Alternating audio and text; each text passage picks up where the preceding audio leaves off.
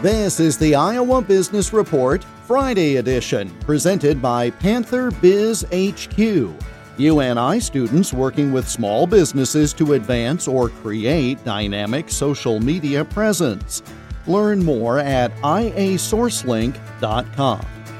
An app inspired by the pandemic to help people find ways to do things in their communities is expanding and looking to have a much longer life. It's called the Deets app. Deets, as in slang for details.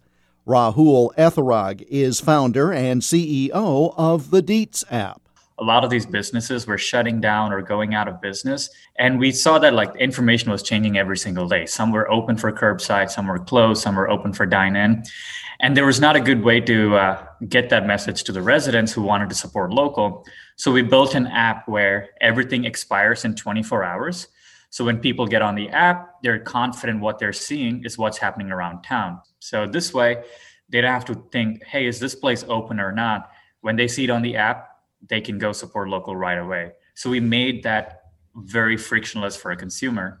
And then since then, derecho hit, and that's when again an app like Deets played a front and center role in Cedar Rapids because people were using the Deets app to mark what parts of the town had you know fallen trees, where were the medical stations, charging stations, food stations. So the app again evolved to be a one-stop community resource tool. More online at deetzapp.com, D E E T Z app.com, and more on the Iowa Business Report this weekend on this station.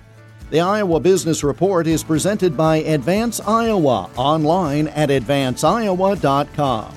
I'm Jeff Stein for the Iowa Business Report.